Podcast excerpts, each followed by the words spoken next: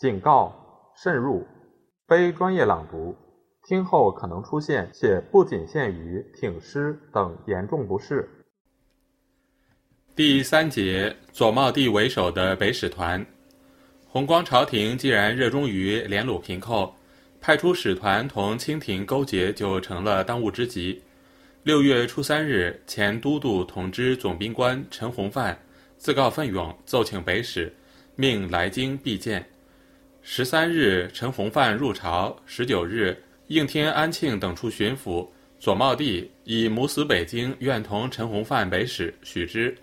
7月初5日，晋左茂帝南京兵部右侍郎兼右检都御史，经理河北，联络关东军务。兵部直方郎中马绍瑜进太仆寺少卿，都督同知陈洪范进太子太傅，组成了北使团。次日，上面谕北使左茂帝、陈洪范、马绍瑜。礼部尚书顾希畴呈祭告子公文及通清鲁御书，颁陈民胜玉、吴三桂等告劝。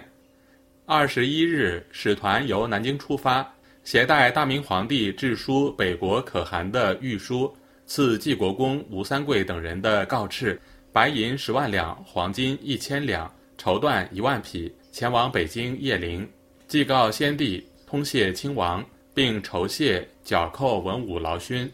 在嵩山降清的总兵祖大寿的儿子锦衣卫指挥祖泽富也随团北行。弘光朝廷还下令运送草米10万担接济吴三桂。沈廷阳在崇祯年间曾多次办理海上运送南方草米到天津和辽东嵩山，有较丰富的经验。弘光登基后，他上言：臣历年海运，有州100艘皆高大完好，中可容200人，所招水手亦皆熟知水道，便捷善斗，堪充水师。今海运已停，如召集水师加以检练，沿江上下习战，臣愿统之，则2万之众足成一军，亦长江之谓也。当时有廷臣建议由海路出师北伐，沈廷阳非常高兴，说：诚使事策得用，无愿为前军以起路。可是弘光朝廷无意出兵北上，只让他率船队运粮接济吴三桂。镇守淮安地区的东平伯刘泽清看中了他这批船只，派兵据为己有，运粮之举才没有实现。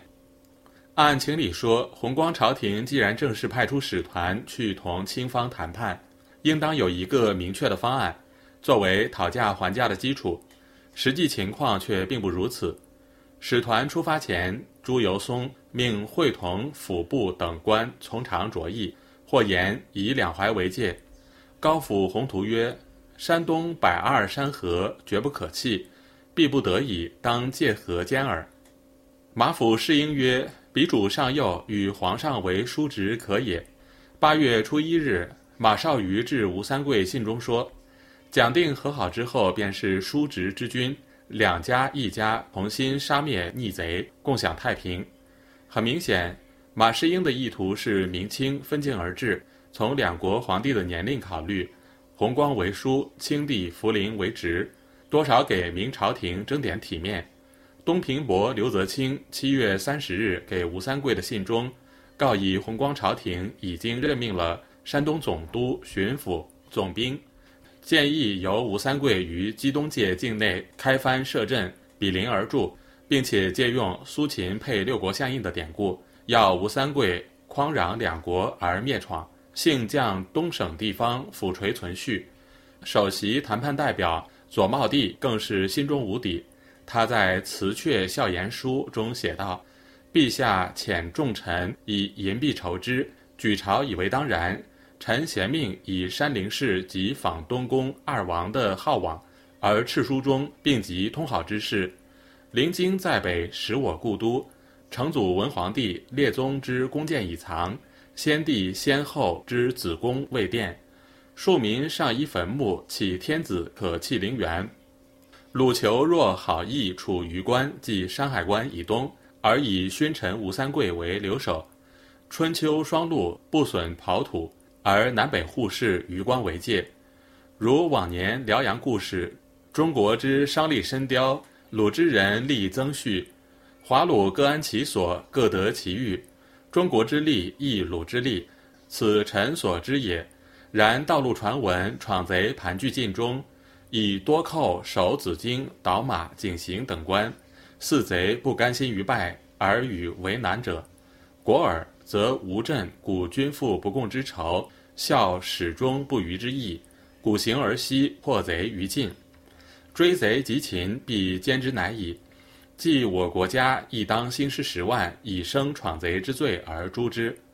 东鲁效命，可代我师。臣过扬州，召囧臣万元吉云：若肯为我杀贼，当有以享之。享之名，美于金增。而有杀贼之时，享之名，用兵则用饷，兵止则饷止，而非岁币之比。臣思其言是一道也，而二者之外，非臣所知。很明显，弘光君臣急于同清廷联络，借满洲贵族的兵力平定大顺军，连己方的方案都没有酝酿成熟，就草率的行事了。使团出发时，左茂帝赶到，朝廷赋予他的任务不明确，上书要求澄清。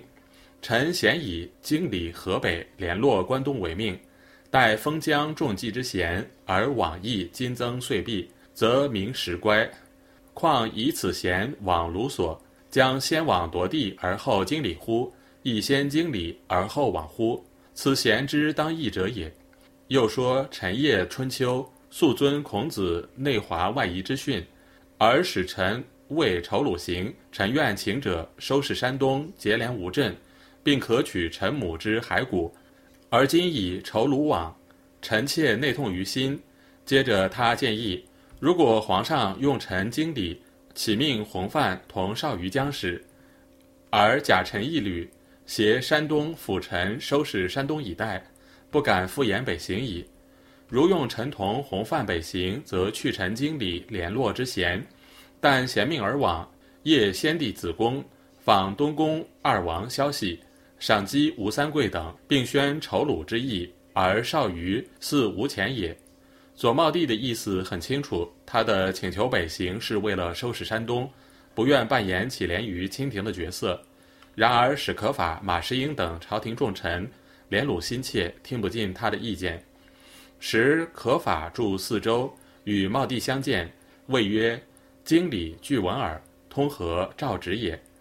公宜急行勿留，以故所至山东豪杰及守院校驱策者，皆不敢用，未遣而已。在史可法等人的逼迫之下，左茂帝违心地踏上了北行之路。在前途渺茫之中，他所能做的只是不屈于清廷，保持自己的民族气节而已。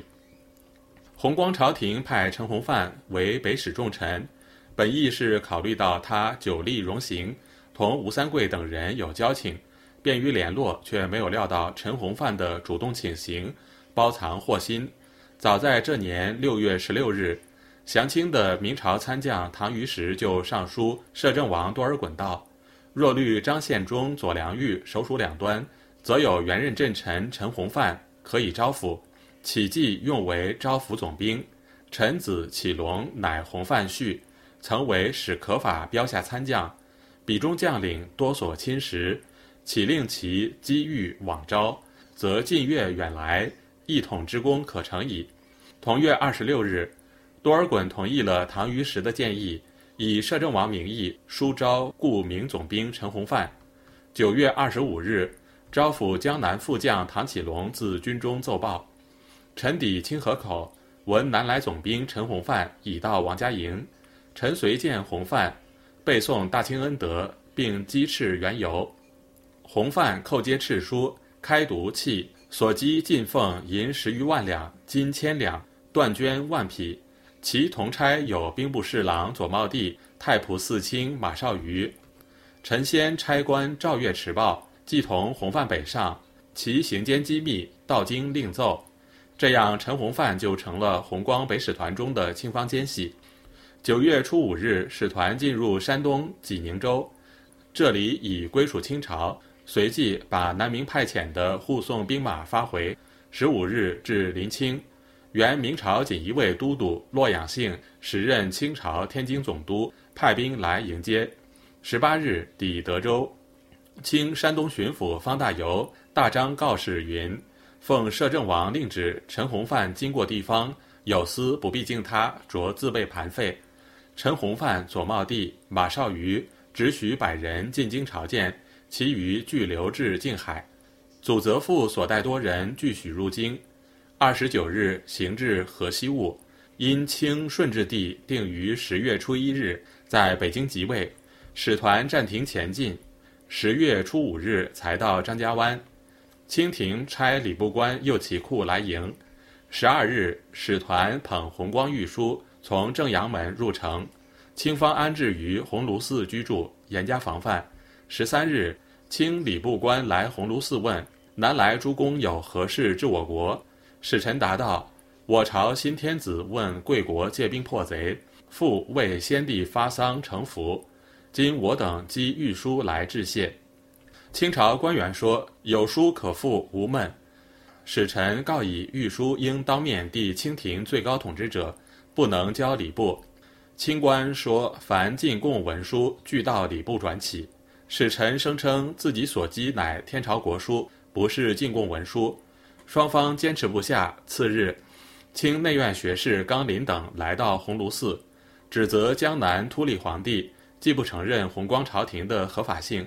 使臣争辩说：南京所立乃神宗嫡孙，伦序应立。争论不休。冈林蛮横地说：勿多言，我们已发大兵下江南。左茂帝回敬矣，江南尚大，兵马甚多，莫变小胥了。不欢而散。使团寄来的弘光国书，清方拒绝接受。朝廷和使臣致送吴三桂的书信，拜会祥清大学士冯全、谢弼的名帖，也因吴、冯、谢三人死心塌地地投靠清廷，不屑一顾。15日，清内院官带领户部官员来收银币，计银10万两，金1000两，莽断以运到者2600匹。弘光朝廷另赐济国公吴三桂白银1万两，断2000匹，也一并收去。26日，冈林来到鸿胪寺，向左茂帝等人传达多尔衮的命令：你们明早即行，我已遣兵押送至济宁，就去支尔江南。我要发兵南来。左茂帝等见清方态度强硬，毫无和谈之意，仅要求赴昌平祭告陵寝，义葬崇祯帝。冈林断然拒绝道：我朝已替你们哭过了，祭过了，葬过了，你们哭什么？祭什么？葬什么？先帝活时贼来不发兵，先帝死后拥兵不讨贼。先帝不受你们江南不忠之臣的计。随即取出檄文一道，当场宣读，指责南京诸臣不就先帝为罪一，擅立皇帝为罪二，各镇拥兵虐民为罪三，旦夕发兵讨罪。次日，清方派员领兵300名押送使团南返。11月初1日行至天津，陈洪范、于图次俱密启，请留同行左茂帝、马绍瑜，自愿率兵归顺，并招来南中诸将。多尔衮得报大喜，立即派学士詹霸带兵40-50骑，于初4日在沧州南10里处将左马2人拘回北京，面谕陈洪范，加以筹划。成功之日，以视觉奏之。同月26日，多尔衮致书谕亲王多铎：为弘光所遣左茂帝、马绍瑜、陈洪范，前已拘令南还。因洪范密启请留茂帝、绍瑜，依自率兵归顺，且言在南之左良玉、于永寿、高杰、金生桓、刘兆基、黄德功、刘泽清各拥重兵，皆可率之来降。遂追留茂帝、绍瑜，独令洪范南还。王琦查笔情形，随时奏报。陈洪范回南京途中，特地进入高杰军营，劫刘禹隐。洪范据言清室方张，二刘指刘良佐、刘泽清，以款付状。节曰：彼欲得河南耶？请以北京与我互议之。洪范见与不和，方持杯在手，即委为中风状，坠杯于地，曰：故即发矣。余归夜遁去。12月15日，陈洪范返抵南京，一面散布和平气氛，麻痹弘光君臣。诗人谭谦记载，欲常见陈洪范云：清鲁深得我神宗皇帝意事可合。一面密奏黄德公、刘良佐皆阴雨鲁通，意在挑起朝廷对黄德公、刘良佐的猜疑，以便自己趁机行事，拉拢黄刘叛变投清。弘光朝廷见左茂帝、马绍瑜被拘留，陈洪范却被释回，事有可疑，认为陈可能是清廷的间谍，却并未追究，仅令其回籍了事。弘光君臣派出的北使团既没有相应的武力做后盾，是足以自取屈辱，真可说是赔了夫人又折兵。左茂帝被拘禁于北京，清廷曾多次劝说其投降，左茂帝坚贞不屈，到弘光朝廷覆亡后被清廷处死，时为1645年闰6月19日。北使的失败在弘光朝廷内引起了巨大的反响，少数官僚已经看出清廷以代民复仇为名推行灭明之策，要求当政诸公改弦易辙，不要沉浸于借鲁平寇的美梦之中，认真做好防止清兵南侵的准备。御史沈臣权上书说，鲁贼今日皆为国之大仇，自东沈失势30年来，兵财尽耗于鲁，故贼起而乘之，即贼逆不容诛，复巧借复仇之名，言有焉耆，是我中国始终受鲁患也。故目前之策，防鲁为急，贼次之，以讨贼为先声，以防鲁为实招，何也？鲁事以急，贼事以稍缓也。贼罪可生，鲁之罪未可生也。故于讨贼，则以某师恶行，某师腹背，某师倒奸，或孤在潜意识，佯约为犄角之势，以大振复仇之声，而其实节节皆为防鲁计，此所谓以讨贼为先声，以防鲁为实招也。鲁明知不受款矣，而我款之者，不嫌铮复。凡今人所以于宋，我转用以于鲁。贼见我与鲁上通，则必不敢复与鲁合。贼为鲁强，尽力被鲁，而我亦得专一防鲁。鲁防既固，然后趁贼隙徐图之，此所谓以款鲁为虚声，以御贼为实招也。可是作为都师大学士的史可法却另唱一个调子，他在书中写道：屡得北来堂报，皆言鲁必南溃，水则广调利川，陆则分布精锐，晋河以北西染兴善，而我河上之防，百味料理，人心不一，威令不行。复仇之师不闻及于关陕，讨贼之约不闻达于鲁庭，依似君父之仇，置诸魔外。近见鲁氏公然以逆之一字加难，如我使臣柔我进境，是何意？故断断难成也。一旦寇为鲁病，必以权力南侵，即使寇势上张，足以相拒，鲁必转与寇合，先犯东南，宗社安危，决于此日。这段文字似乎说明史可法看到了清兵南下是主要的危险，然而语言的混乱透视出思想的混乱。既然明知清廷拒绝接收弘光国书，使臣被辱，何意故断断难成，又说什么讨贼之约不闻达于鲁庭？